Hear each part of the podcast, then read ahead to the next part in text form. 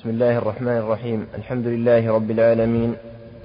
صلى الله وسلم وبارك على رسول الله وآله وصحبه أجمعين. أما بعد فغفر الله لك يقول الإمام مسلم رحمه الله تعالى.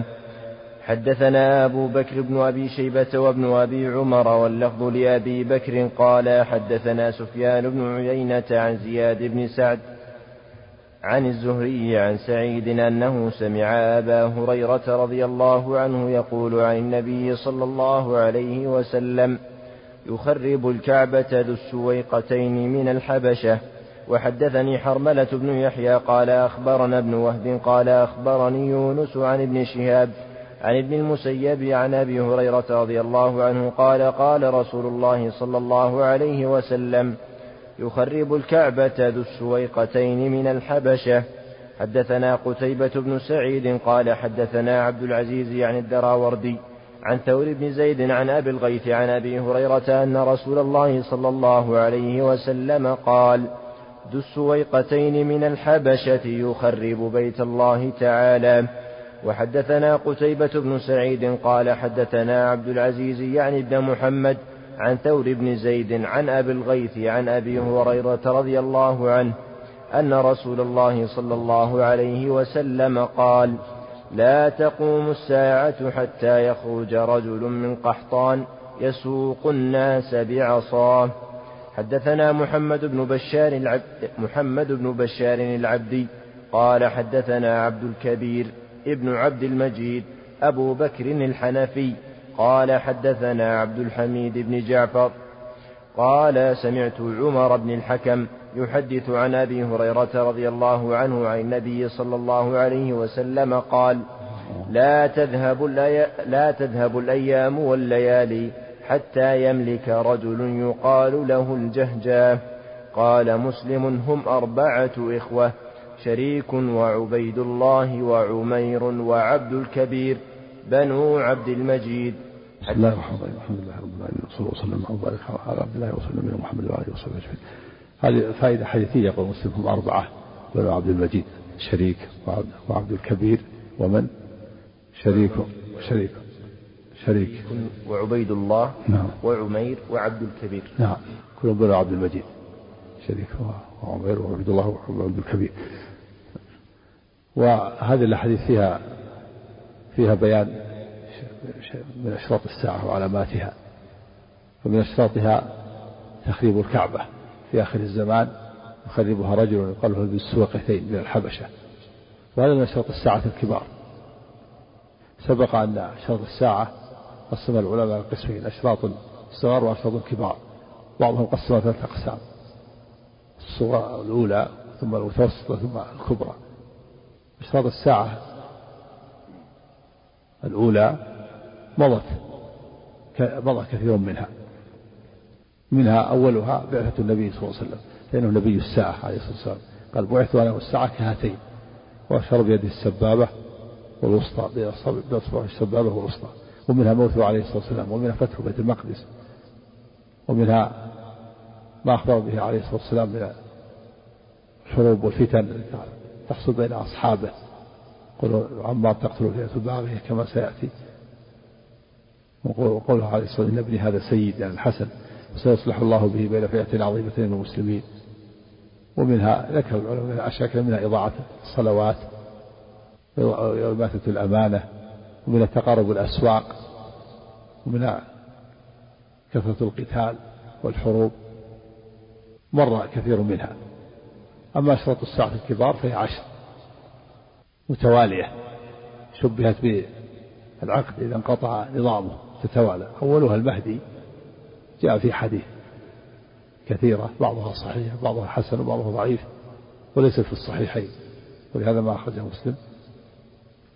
أنه رجل اسمه كسم النبي صلى الله عليه وسلم واسم كنية كنية النبي صلى الله عليه وسلم محمد بن عبد الله المهدي وأنه من سلالة فاطمة وأنه بايع له في وقت ليس في الناس فيه إمام وأنه يملأ الأرض عدلا كما ملئت جورا. وفي زمانه تكثر الحروب يحصل حروب طاحنة بين المسلمين وبين النصارى. ثم تفتح القسطنطينية.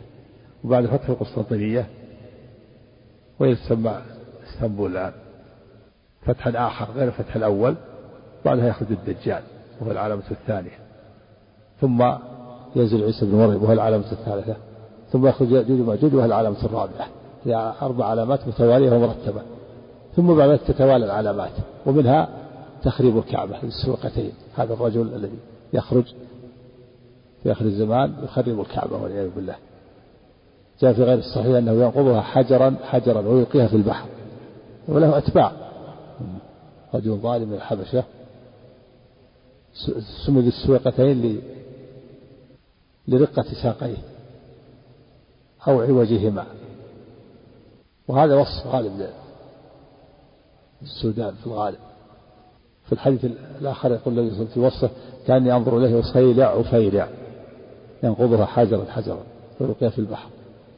ومنها الدخان الذي يملأ الأرض ويصيب من كهات الزكام ويصيب الكافر شدة عظيمة. ومنها نزع القرآن من الصدور ومن المصاحف والعياذ بالله في آخر الزمان. إذا ترك الناس العمل به نزع القرآن من الصدور ومن المصاحف. فلا يبقى في المصاحف آية ولا في صدور الناس آية نعوذ بالله. ثم من من آخرها طلوع الشمس من مغربها وخروج الدابة وهما مختلفتان. وآخر ذلك نار تخرج من قار عدن تسوق الناس إلى المحشر تبت معهم إذا ماتوا وتقل معهم إذا قالوا. تأتي ريح طيبة تقبض أرواح المؤمنين والمؤمنات قبل قيام الساعة ثم تقوم الساعة على الكفرة. والعياذ بالله. ومنها انحسار نهر فرات في العراق عن جبل ذهب يقتتل الناس عليه يقتل من كل مئة تسعة وتسعون كما سبق.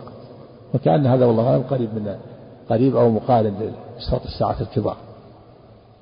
ومنها من من من, من أشراط الساعة ما ذكره النبي في هذا الحديث لا تقوم الساعة. حتى يخرج من قحطان يسوق الناس بعصاه قال معنى يسوق الناس بعصاه أن أنه ظالم. يسوق الناس بعصاه لظلمه. هذا كان عن ظلمه. وسبق معنا. سبق معنا في البخاري وأن الناس بعض الناس تكلموا قالوا أنه فلان وأنه فلان. وكذلك الحديث الثاني أنه أخرج رجل يقال له الجهجاه. قال بعضهم إنه في زمان المهدي وأنه يكون في ناحية. من النواحي والله أعلم. نعم. لا هذه عشرة المعروفة عشرة. هذه. لا لا. ما ما ليست كلها عشرة ليست كلها من شرط ساعة الكبار. نعم. هذا هو الظاهر. هذا الظاهر. الظاهر تفتح لو كانوا مسلمين معناه كيف تفتح وهم مسلمون؟ والآن فيها مسلمون الآن والدولة علمانية والله أعلم. نعم. أحسن الله عليك حكومة علمانية نعم. والشعب فيه مسلمون فيه فيه مسلمون وفيه مخرفون فيه نصيرية. نعم. نعم. لا ليست من العشرة أحسن الله عليك. خاصة المشرق وخاصة المغرب وخاصة جزيرة العرب. نعم. عفى الله عنك حدثنا من النار اللي خرجت في القرن السابع الهجري في المدينة. ارتفعت ارتفاع عظيم. هذه قديم يعني خرج. وضع عليها مدة. وليست من العشر نعم. يقول إيش؟ إيه، عشر آيات. عشر آيات من الآيات. ما يلزم تكون من العشر. الآيات كثيرة. عشر آيات من الآيات الكثيرة. كذلك أيضا آه، من الآيات بعثة النبي صلى الله عليه وسلم. من الآيات. هذه عشر آيات ليس المراد الحصر. نعم. السلام عليكم حدثنا أبو بكر بن أبي شيبة وابن أبي عمر واللفظ لابن أبي عمر قال حدثنا سفيان عن الزهري عن سعيد عن أبي هريرة رضي الله عنه أن النبي صلى الله عليه وسلم قال لا تقوم الساعة حتى تقاتلوا قوما كأن وجوههم المجان المطرقة. ولا تقوم الساعة حتى تقاتلوا قوما نعالهم الشعر. وحدثني حرملة بن يحيى قال أخبرنا ابن وهب قال أخبرني يونس المجان جمع مجنة وهي الترس. وهم الترك كما سيأتي فسر الحديث. وجوههم كالمجان المطرقة. جمع مجنة وهي الترس يعني أنها عريضة. في اللغة الآخر حمر الوجوه يعني حمر مشتق بحمرة. ذلف الأنوف جمع أذلف وهو الأفطس يعني فطس الأنوف. أفطس كما تشاهدونه وهو قصار قصر الأنف مع انبطاح منبطح قصير الأنف.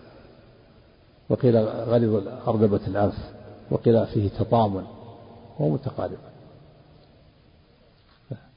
لا تقول قوما كان وجوههم الوجان المطرقة يعني مستديرة كالمجنة الترس التي يتقي بها الفارس وقع النبال حمر الوجوه يعني حمر مع حمر ذلف الأنوف جمع أذلف وهو قصير الأنف مع انبطاح.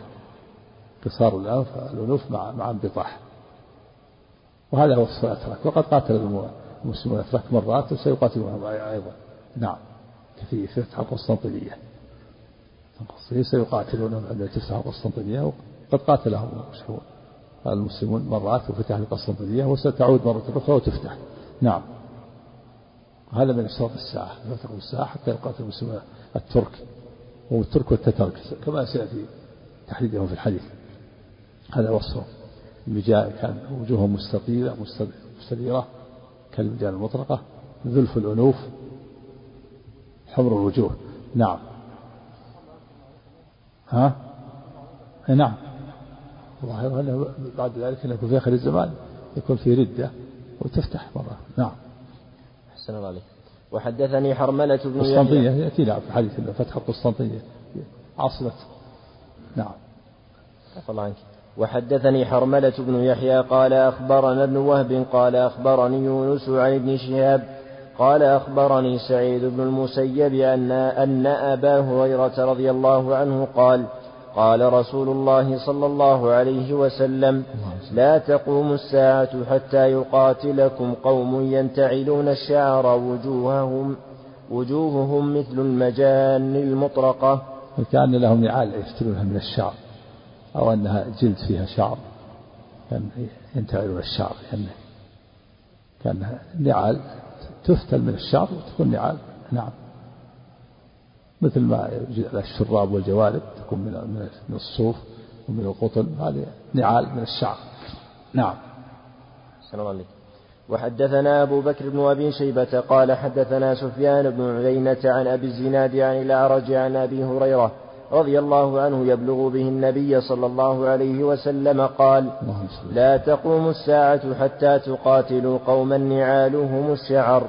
ولا تقوم الساعة حتى تقاتلوا قوما صغار الأعين دلف, دلف الأنوف. دلف, دلف الأنف دلف الأنف.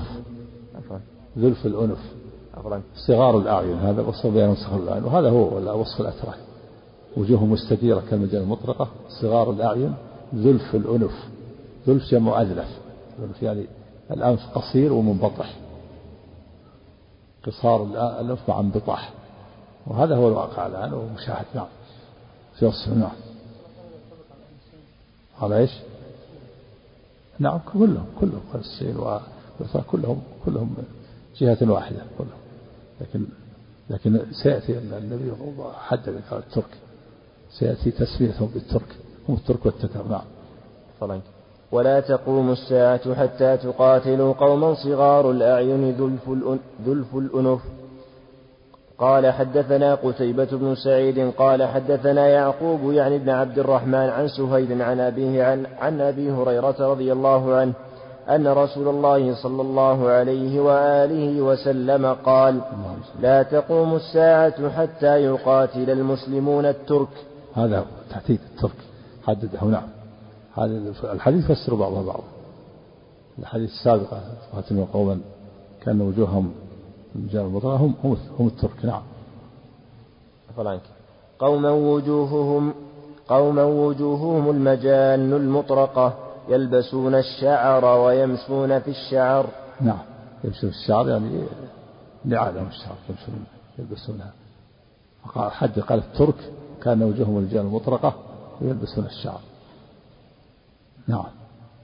الله حدثنا أبو كريب محمد بن العلاء قال حدثنا وكيع وأبو أسامة عن إسماعيل بن أبي خالد عن قيس بن أبي حازم عن أبي هريرة رضي الله عنه قال قال رسول الله صلى الله عليه وسلم تقاتلون بين يدي الساعة قوما نعالهم الشعر كأن وجوههم المجان المطرقة حمر الوجوه صغار الأعين هم الترك نعم.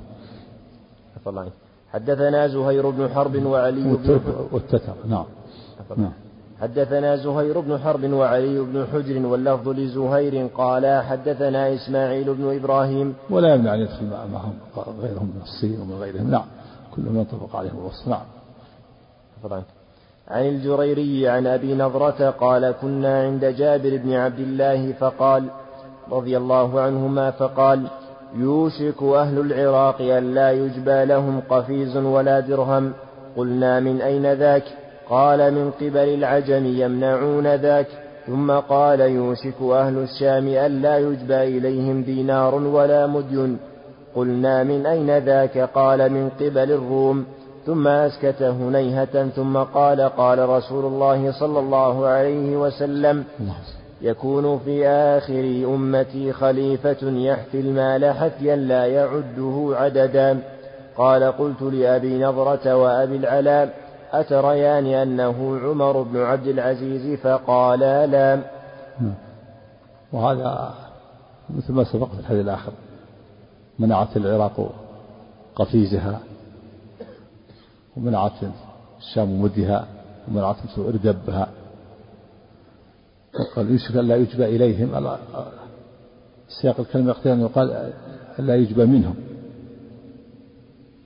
ولكن المراد أن لا يجبى إليهم يعني إلى الدولة الإسلامية في المدينة وفي غيرها. أن لا يجبى إليهم بسبب امتناعهم. امتناعهم من دفع الخراج والجزية. وهذا من علامة الساعة. من الساعة العراق بعد أن فتحت كانوا يدفعون الخراج والجزية وكذلك مصر وكذلك الشام ثم بعد ذلك تمنع. سبق تمتنع من دفع الخراج والجزية سبق أن هذا بسبب استيلاء العاجم. مبين في الحديث قال من جهة الروم. في الحديث الأول يقول بسبب بسبب الروم. والثاني بسبب بسبب العجم وهذا حصل منذ أزمان. امتنعت بعد الفتح. نعم. قال من جهة العجم. كان العجم يستولون عليهم. هنا من جهة الروم يعني النصارى. يستولون عليهم ويمنعون الخراج. نعم. ذكر وقال وفي الحديث السابق أن العراق والشام ومصر تمنع أداء أموالها إلى المخاطبين وهم أهل الحجاز خاصة. والسكان جزيرة العرب عامة. كفي الحديثين الصبران مستقلان وقد وقع كلاهما نعم. ومراد الحجاز الدولة الإسلامية كان مكان مكانها في الحجاز كانت عاصمة المدينة ثم بعد ذلك تغيرت الحال. وقد وقع من زمان منعوا نعم. بين النبي السبب قال بسبب استيلاء العجم استيلاء الروم والنصارى. سيطروا على هذه البلاد. وسبق أن الصليبيين أخذوا الشام وأخذوا مصر منذ أزمنة حروب الصليبية. معروف منذ أزمنة بعدما جاءت الحروب الصليبية صاروا يستولوا على الشام وعلى مصر وغيرها. ما ما صاروا ما, ما يدفع ما تدفع ما يدفعون شيء من الخراج ولا مما وظف عليهم. نعم. لا هذا لا ما فيها ما فيها انها فيها إنها تمنع بس. تمنع الخراج. تمنعها إلى الدولة الإسلامية. ظاهرا الدولة وأن العاصمة هنا في الحجاز. الحجاز والجزيرة العاصمة في الجزيرة جزيرة العرب. و والعراق ومصر والشام تمنع ما وظف عليها من الخراج بسبب استيلاء العجم. استيلاء الروم والنصارى. نعم. هذا سبق. نعم. ها؟ لا جاء. العلماء ذكروا هذا بينوا هذا شرط الساعة الكبرى الكبرى جاء عشر مثل ما سبق. بينها العلماء المهدي والدجال وعيسى ويأجوج ومأجوج الكعبة نزل القرآن والدخان طلوع الشمس من مغربها والدابة والنار. هذه الساعة الكبرى. نعم. أحسن عليك. لا ما ما لا ما تنزل هذا هذه جرأة جرأة من بعض الناس. ينزل على الواقع لا. تنزيل على الواقع وتفسير الأحاديث ويفسر بآرائهم وأهوائهم وشهواتهم. هذا ما يصلح. تنزيل على الواقع نعم. أحسن الله وحدثنا ابن المثنى قال حدثنا عبد الوهاب قال حدثنا سعيد يعني الجريري بهذا الإسناد نحوه. حدثنا نصر بن علي الجهضمي إذا صارت مثل الشمس شيء واضح ما في تأويل. بعض الناس يتأول. مثل ما سأل أحد الإخوان قبل يوم يقول إن شخص أو بعض الدعاة في شريط فسر آه، كون ما جاء في الحديث مرة في حديث ابن مسعود أنه إذا مر الطائر وخر خر ميتا قال بسبب إنه, إنه يرمى إنه يرمى وإنه كذا ولخبط وقال إن هذا هذا على أن المخترعات الحديثة باقية وأنه يرمى بالصاروخ ويسقط لخبط صار يفسر بآرائه هذا ما يصلح مع أن الحديث صريح. قال النبي إني لا أعلم أسماءهم وأسماء آبائهم وألوان خيولهم. نعم. الله حد. لكن بعض الناس في هذا الزمن عندهم عندهم جرأة. عندهم جرأة وهذا بسبب ضعف الإيمان وعدم الورع. لما الذين ينتسبون إلى العلم وينتسبون الدعوة بعضهم يكون عنده جرأة والعياذ بالله ينزل الأحاديث على الواقع بغير دليل يتعسف يلوي أعناق الأحاديث.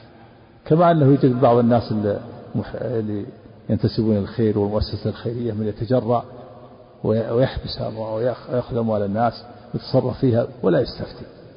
يجمع الأموال بعضهم يأخر الزكاة وعلى رغبته بعضهم يأخر زكاة الفطر يوزعها على الناس. زكاة الفطر تدفع في يوم يوم العيد ويجعلها أشهر يوزعها على الناس ولا يسعى ولا يستفتي بعض الناس كذا في المؤسسات الخيرية يأخذ من أموال الناس ثم يأخذ منها اثنين في المئة. اثنين في المئة أو أو اثنين في كذا أو عشرين في المئة يأخذها والناس تبرعوا بها لأعمال الخيرية ويأخذها للأعمال الإدارية ولكذا ولبعض الناس. جرأة جرأة من من دون من دون رجوع إلى أهل العلم. فبعض الناس في هذا الزمن تجرأ لا ممن ينتسب إلى العلم ولا من ينتسب إلى المؤسسة الخيرية والرجوع إلى الحذر والورع نعم. الله حد؟ سيأتي هذا. نعم. الحديث عندك الله عنك. حدثنا نصر بن علي الجهضمي قال حدثنا بشر يعني ابن يعني ابن المفضل. حاء وحدثنا علي بن حجر السعدي قال حدثنا إسماعيل يعني ابن علية كلاهما عن سعيد بن يزيد عن أبي نضرة عن أبي سعيد رضي الله عنه قال قال رسول الله صلى الله عليه وسلم من خلفائكم خليفة يحث المال حثيا لا يعده عددا. وفي رواية ابن حجر يحثي المال. وحدثني هذا قيل إن قال بعضهم إنه عمر بن عبد العزيز وقيل إنه المهدي قيل إنه المهدي وليس بعيد إنه المهدي في آخر في آخر الزمان. في زمن عيسى يكثر ما جاء في الحديث الصحيحين أن الرجل يطوف بالصدقة الزكاه فلا يجد من يأخذها. حتى إن الإنسان من عنده زكاة يهمه رب المال يهمه من يقبل الصدقة. حتى إنه يأتي بالصدقة إلى الشخص يقول خذها يا فلان فيقول لو جئت بها بالأمس لا خاسرها أما الآن فلا حاجة لي فيها. وهذا والله أعلم في, في, في آخر الزمان بعد نزول عيسى بن مريم حينما يرى الناس شرط الساعة الكبار ولهذا جاء في الحديث تكون السعدة والسجدة حبوا إلى الخير من الدنيا وما فيها. بعد ما شاهد الناس شرط الساعة وكثرة الأموال في يد الناس صارت بعد ذلك لا تقبل. في الحديث لقد تصدقوا قبل أن يتصدق الإنسان فلا يجد من يقبل الصدقة كما جاء النبي صلى الله عليه وسلم. نعم. وحدثني زهير بن حرب قال حدثنا عبد الصمد بن عبد الوارث قال حدثنا أبي قال حدثنا داود عن أبي نضرة عن أبي سعيد وجابر بن عبد الله رضي الله عنهما قال قال رسول الله صلى الله عليه وسلم يكون في آخر الزمان خليفة يقسم المال ولا يعده. ما تكلم عليه هنا؟ ولا. تكلم. هذا الرجل قيل؟ قيل عمر بن عبد العزيز. الأب الأب يتكلم عليه. ها ها؟ نعم ليس بعيد. نعم. قال عنك وهذا الحث الذي يفعله هذا الخليفة يكون لكثرة الأموال والغنائم والفتوحات مع سخاء نفسه. إيه؟ وهذا في زمن المهدي الله أعلم. نعم. الأقرب أنه في زمن المهدي. يقول هنا أحسن يقول في آخر أمة خليفة يحفي المال حفيا لا يعده الحفي الحفن باليد يعطيه الناس كذلك بكثرته لديه كما يحفي التراب. اتساع المجبى والفتوحات. وقال حكى يحفي حفيا وحفوا يحفو حفوا وقع الإعلام والسران في لام. ثم قال قيل إن هذا الخليفة هو عمر بن عبد العزيز. ولا يصح إذ ليست في إذ ليست فيه تلك الصفات. وذكر الترمذي وأبو داود هذا الخليفة وسمياه بالمهدي. وفي الترمذي لا تقوم الساعة حتى يملك العرب حتى يملك العرب رجل من أهل بيتي يواطئ اسمه اسمي وقال حديث صحيح. وزاد أبو داود يملأ الأرض قسطا وعدلا كما ملئت جورا من حديث ابن سعد وقال خشينا أن يكون بعد نبينا حدث. فسألناه فقال يخرج من أمة المهدي يعيش خمسا أو سبعا أو تسعا. قال قلنا وما ذاك يا رسول الله؟ قال سنين. قال يجي إليه الرجل فيقول يا مهدي أعطني يا مهدي. أعطني. قال فيحثي له في ثوبه ما استطاع أن يحمله. قال حديث حسن وفي أبي داود المهدي من أمتي. أجل الجبة الجبهة أجل الجبهة. أقنى الأنف يمنع الأرض قسطا وعدلا. كما ملئت جورا يملك سبع سنين. هذه أخبار صحيحة مشهورة تدل على خروج هذا الخليفة الصالح في آخر الزمان. ومنتظر إذ لم يوجد كملت فيه تلك الصفات التي تضمنها تلك الأحاديث. قلت ابن العربي قال ابن العربي ولا خلاف أنه سيكون وليس المهدي المتقدم. طيب. يعني المهدي مهدي الخليفة العباسي. نعم. ما هو بالمهدي؟ نعم.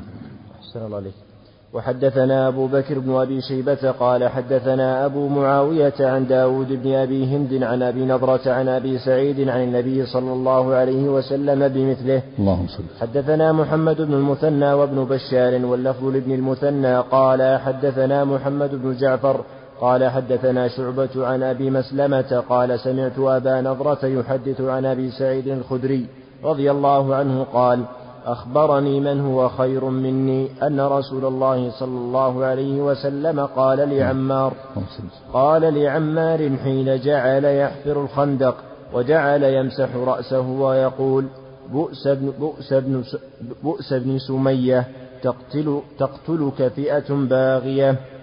وحدثني محمد بن معاذ بن عباد العنبري وهريم بن عبد الأعلى قال حدثنا خالد بن الحارث وحدثنا إسحاق بن إبراهيم وإسحاق بن منصور ومحمود بن غيلان ومحمد بن قدامة قالوا أخبرنا النضر بن شمير كلاهما عن شعبة عن أبي مسلمة بهذا الإسناد نحوه غير أن في حديث النضر أخبرني من هو خير مني أبو قتادة وفي حديث خالد بن الحارث قال أراه يعني أبا قتادة وفي حديث خالد ويقول ويس أو يقول يا ويس بن سمية.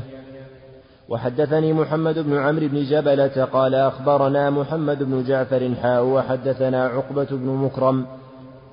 حاء وحدثنا عقبة بن مكرم العمي وأبو بكر وأبو بكر بن نافع. قال عقبة حدثنا وقال أبو بكر أخبرنا غندر قال حدثنا شعبة. قال سمعت خالدا يحدث عن سعيد بن أبي الحسن عن أمه عن أم سلمة رضي الله عنها أن رسول الله صلى الله عليه وسلم قال لعمار سقتلك الفئة الباغية. وحدثني إسحاق بن منصور قال أخبرنا عبد الصمد بن عبد الوارث قال حدثنا شعبة قال حدثنا خالد الحذام عن سعيد بن أبي الحسن والحسن عن أمهما. عن أم سلمة رضي الله عنها عن النبي صلى الله عليه وسلم بمثله. وحدثنا أبو بكر بن أبي شيبة قال حدثنا إسماعيل بن إبراهيم عن ابن عون عن الحسن عن أمه عن أم سلمة رضي الله عنها قالت قال رسول الله صلى الله عليه وسلم تقتل عمارا الفئة الباغية.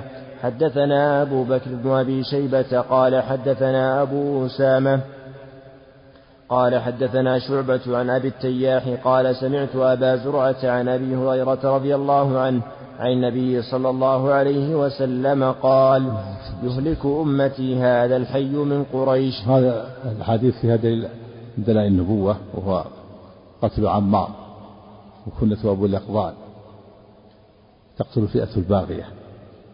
وفيه دليل على أن عليا هو المصيب. رضي الله عنه وأنه هو الخليفة الراشد وأن معاوية ومن معه بغاة ولكن لا يعلم أنهم بغاة مطالب بقتل عثمان.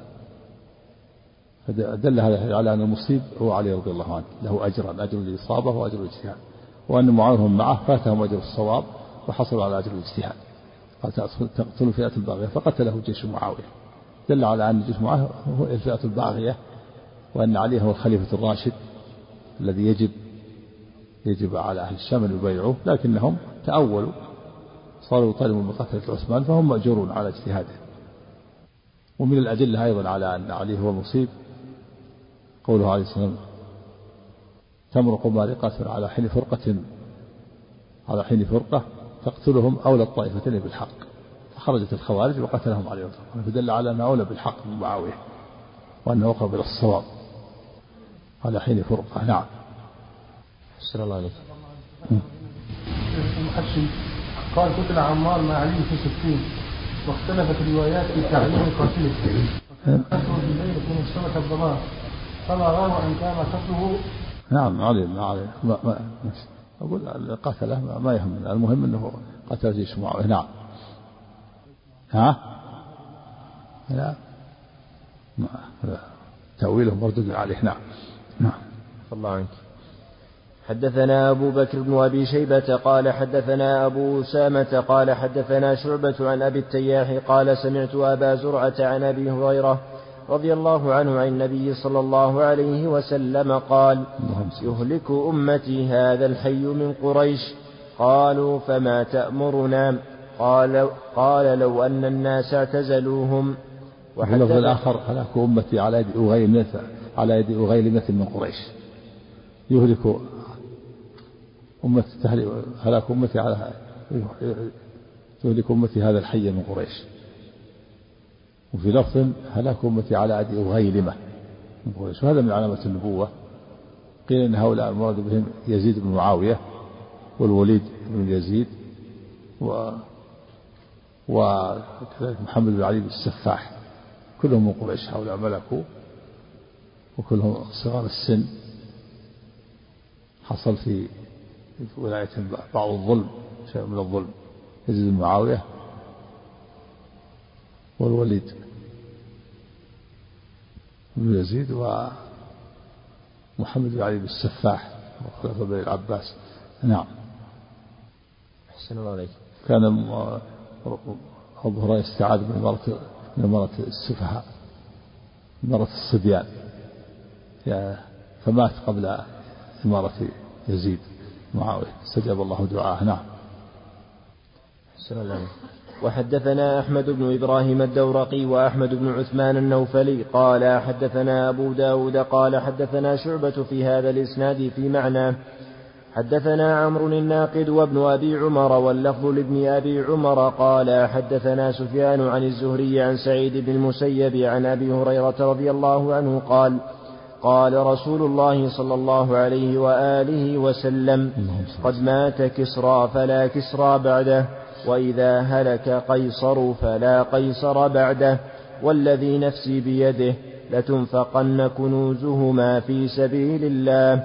وحدثني نعم وهذا من علامة النبوة وهو ذهاب ملك كسرى وقيصر كسرى في العراق وقيصر في الشام. والمراد زوال ملكهما من من هذين الإقليمين. من الشام ومن العراق. وقد وقع كما أخبر النبي صلى الله عليه وسلم زال ملك الكياسرة من العراق وزال ملك القياصرة من الشام وأنفقت كنوزهما في سبيل الله. وجيء بهما إلى عمر بن الخطاب رضي الله عنه بالكنوز. أما كسرى فإنه زال ملكه بالمرة. وتمزق ولم له ولم تقل له قائمة. لأنه لما جاءه كتاب النبي صلى الله عليه وسلم مزقة فدعا عليه النبي صلى الله عليه وسلم أن يمزقه الله كل ممزق. فزال ملك الكياسرة ولم يكن لهم دولة. وأما القياصرة الروم قيصر فإنه عظم كتاب النبي صلى الله عليه وسلم وكاد أن يسلم. فزال ملكه من الشام وانحسر ملكه في في في بلاده في بلاد الروم خاصة. بقي صار ملكه ضيق منحصر فيه. وزال ملكه من من أقليم من الشام. نعم. السلام عليكم. وحدثني حرملة بن يحيى قال أخبرنا ابن وهب قال أخبرني يونس حاء وحدثني ابن رافع وعبد بن حميد عن عبد الرزاق قال أخبرنا معمر كلاهما عن الزهري بإسناد سفيان ومعنى حديثه. حدثنا محمد بن رافع قال حدثنا عبد الرزاق قال قال حدثنا معمر عن همام بن منبه قال هذا ما حدثنا أبو هريرة عن رسول الله صلى الله عليه وسلم فذكر أحاديث منها وقال رسول الله صلى الله عليه وسلم هلك كسرى ثم لا يكون كسرى بعده وقيصر ليهلكن ليهلكن ثم لا يكون قيصر بعده ولتقسمن كنوزهما في سبيل الله. حدثنا قتيبة بن سعيد قال حدثنا جرير عن عبد الملك بن عمير عن جابر بن سمرة رضي الله عنه قال قال رسول الله صلى الله عليه وسلم إذا هلك كسرى فلا كسرى بعده فذكر بمثل حديث أبي هريرة سواء. حدثنا قتيبة بن سعيد وأبو كامل الجحدري قال حدثنا قال حدثنا أبو عوانة عن سماك بن حرب عن جابر بن سمرة رضي الله عنه قال قال رسول الله صلى الله عليه وسلم قال سمعت رسول الله صلى الله عليه وسلم يقول لتفتحن عصابة من المسلمين أو من المؤمنين كنز آل كسرى الذي في الأبيض. قال قتيبة من المسلمين ولم يشك. الذي في الأبيض يعني في القصر الأبيض والقصور نعم. حدثنا محمد بن قال حدثنا محمد بن المثنى وابن بشار قال حدثنا محمد بن جعفر قال حدثنا شعبة عن سماك بن حرب قال سمعت جابر بن سمرة رضي الله عنه قال سمعت رسول الله صلى الله عليه وسلم بمعنى حديث أبي عوانة. حدثنا قتيبة بن سعيد قال حدثنا عبد العزيز يعني يعني ابن محمد عن ثور وهو ابن زيد وهو ابن زيد الديلي عن أبي الغيث عن أبي هريرة رضي الله عنه أن النبي صلى الله عليه وسلم قال سمعتم بمدينة سمعت سمعتم بمدينة جانب منها في البر وجانب منها في البحر. قالوا نعم يا رسول الله. قال لا تقوم الساعة حتى يغزوها سبعون ألفا من بني إسحاق. فإذا جاءوها نزلوا فلم يقاتلوا بسلاح يرموا بسهم قالوا لا إله إلا الله والله أكبر. فلم يقاتلوا بسلاح. نعم. فلم يقاتلوا بسلاح يرموا بسهم قالوا لا إله إلا الله. هكذا. ها؟ ولم يرموا ولم يرموا بسهم. فلم يقاتلوا بسلاح ولم يرموا بسهم قالوا لا إله إلا الله والله أكبر فيسقط أحد جانبيها. قال ثور لا أعلمه إلا قال الذي في البحر. ثم يقول ثم يقول الثانية لا إله إلا الله والله أكبر فيسقط جانبها الآخر. ثم يقول الثالثة لا إله إلا الله والله أكبر فيفرج لهم فيدخلونها فيغنمون فبينما هم يقتسمون فبينما هم يقتسمون المغانم إذ جاءهم الصريخ فقال إن الدجال قد خرج فيتركون كل شيء ويرجعون. نعم وهذا هو الفتح الأخير القسطنطينية هي القسطنطينية هذه وهي لا تسمى إسطنبول. قد فتحت في الأول وستفتح مرة أخرى. ظاهرها أن بعد أن يكون يرتد أهلها. الآن فيها مسلمون وفيها غير مسلمون فيها نصيرية والحكومة علمانية وإن كانت وإن كانت الدول الصليبية يعدونها يعدونهم من المسلمين. المقصود أنها تفتح في آخر الزمان وهذا اشراط الساعة وبعدها بعد فتحة يخرج الدجال. نعم. قولها طبعا بني إسحاق. نعم هذا قال قال القاضي إن هذا وهم إن الصواب إنها إنهم بني إسماعيل. وهذا هو ظاهر سياق الأحاديث يقولون اللي يفتحون العرب ما هم بنو إسحاق هم بنو هم بنو إسرائيل.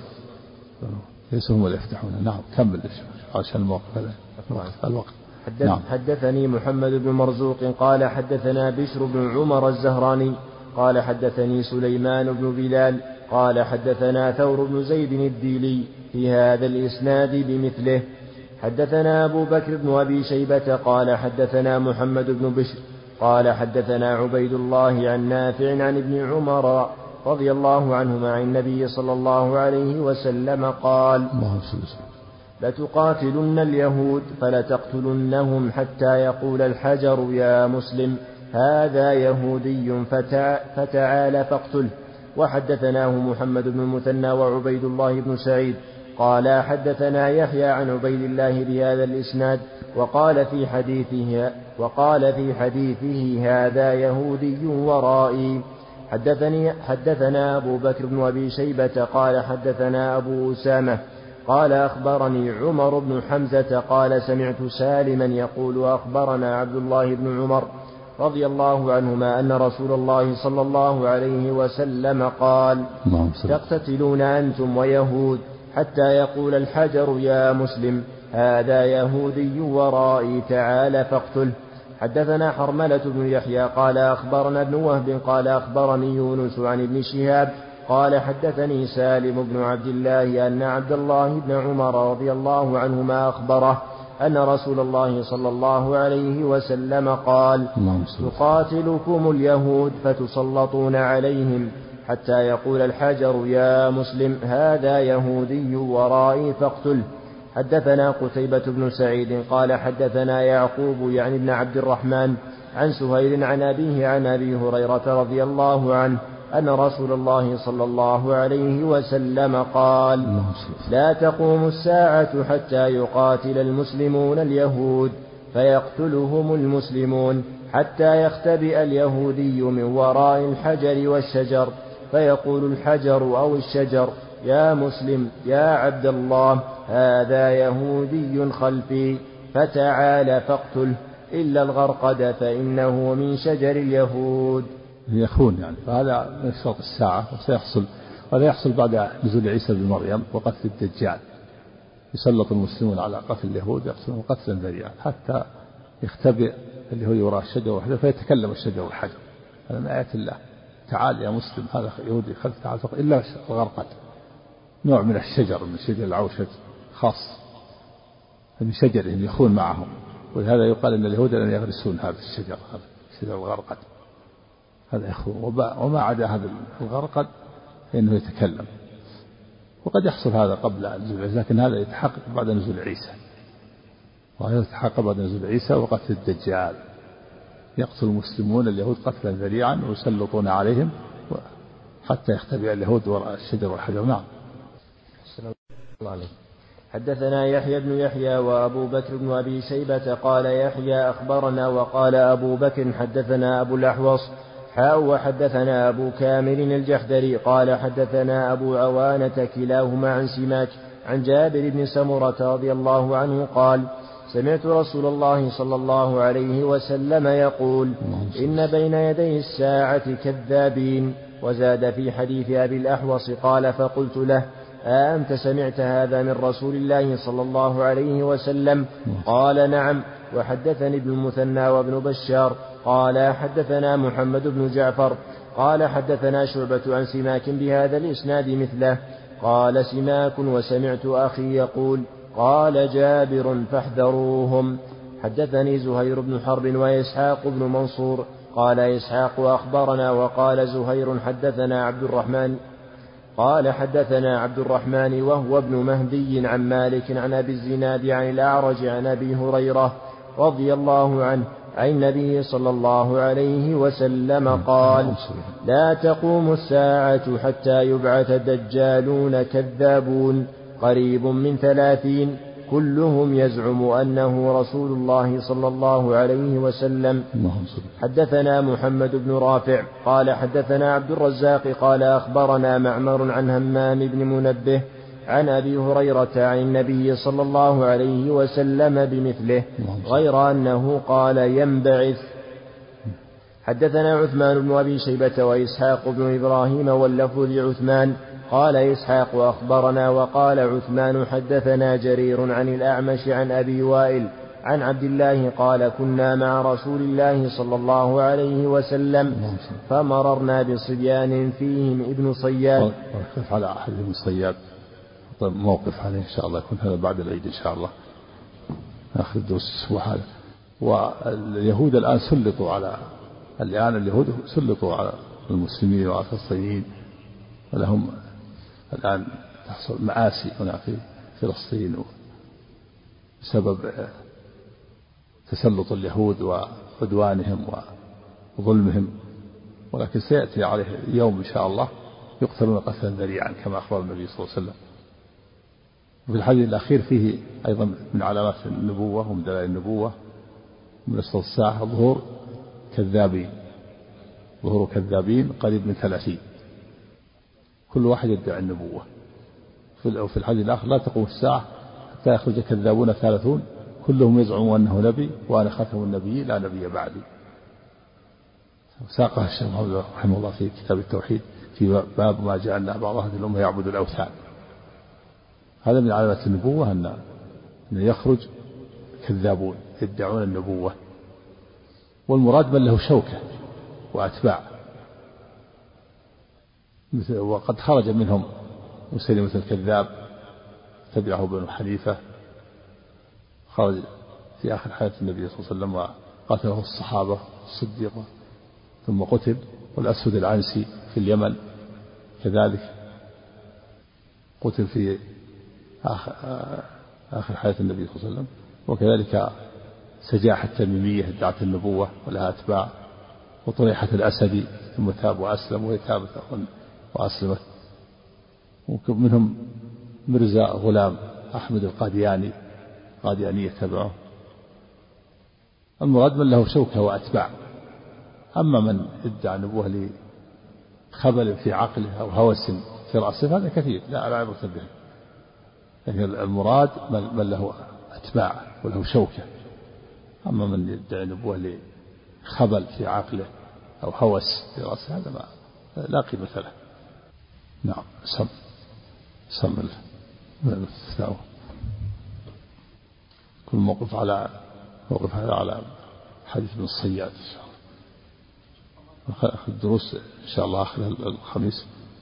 توقف الدروس إن شاء الله وتعاد بعد العيد إن شاء الله. صلى الله عليه وسلم. نعم. اي نعم. كان قول من بني إسحاق. هذا قول من بني إسماعيل.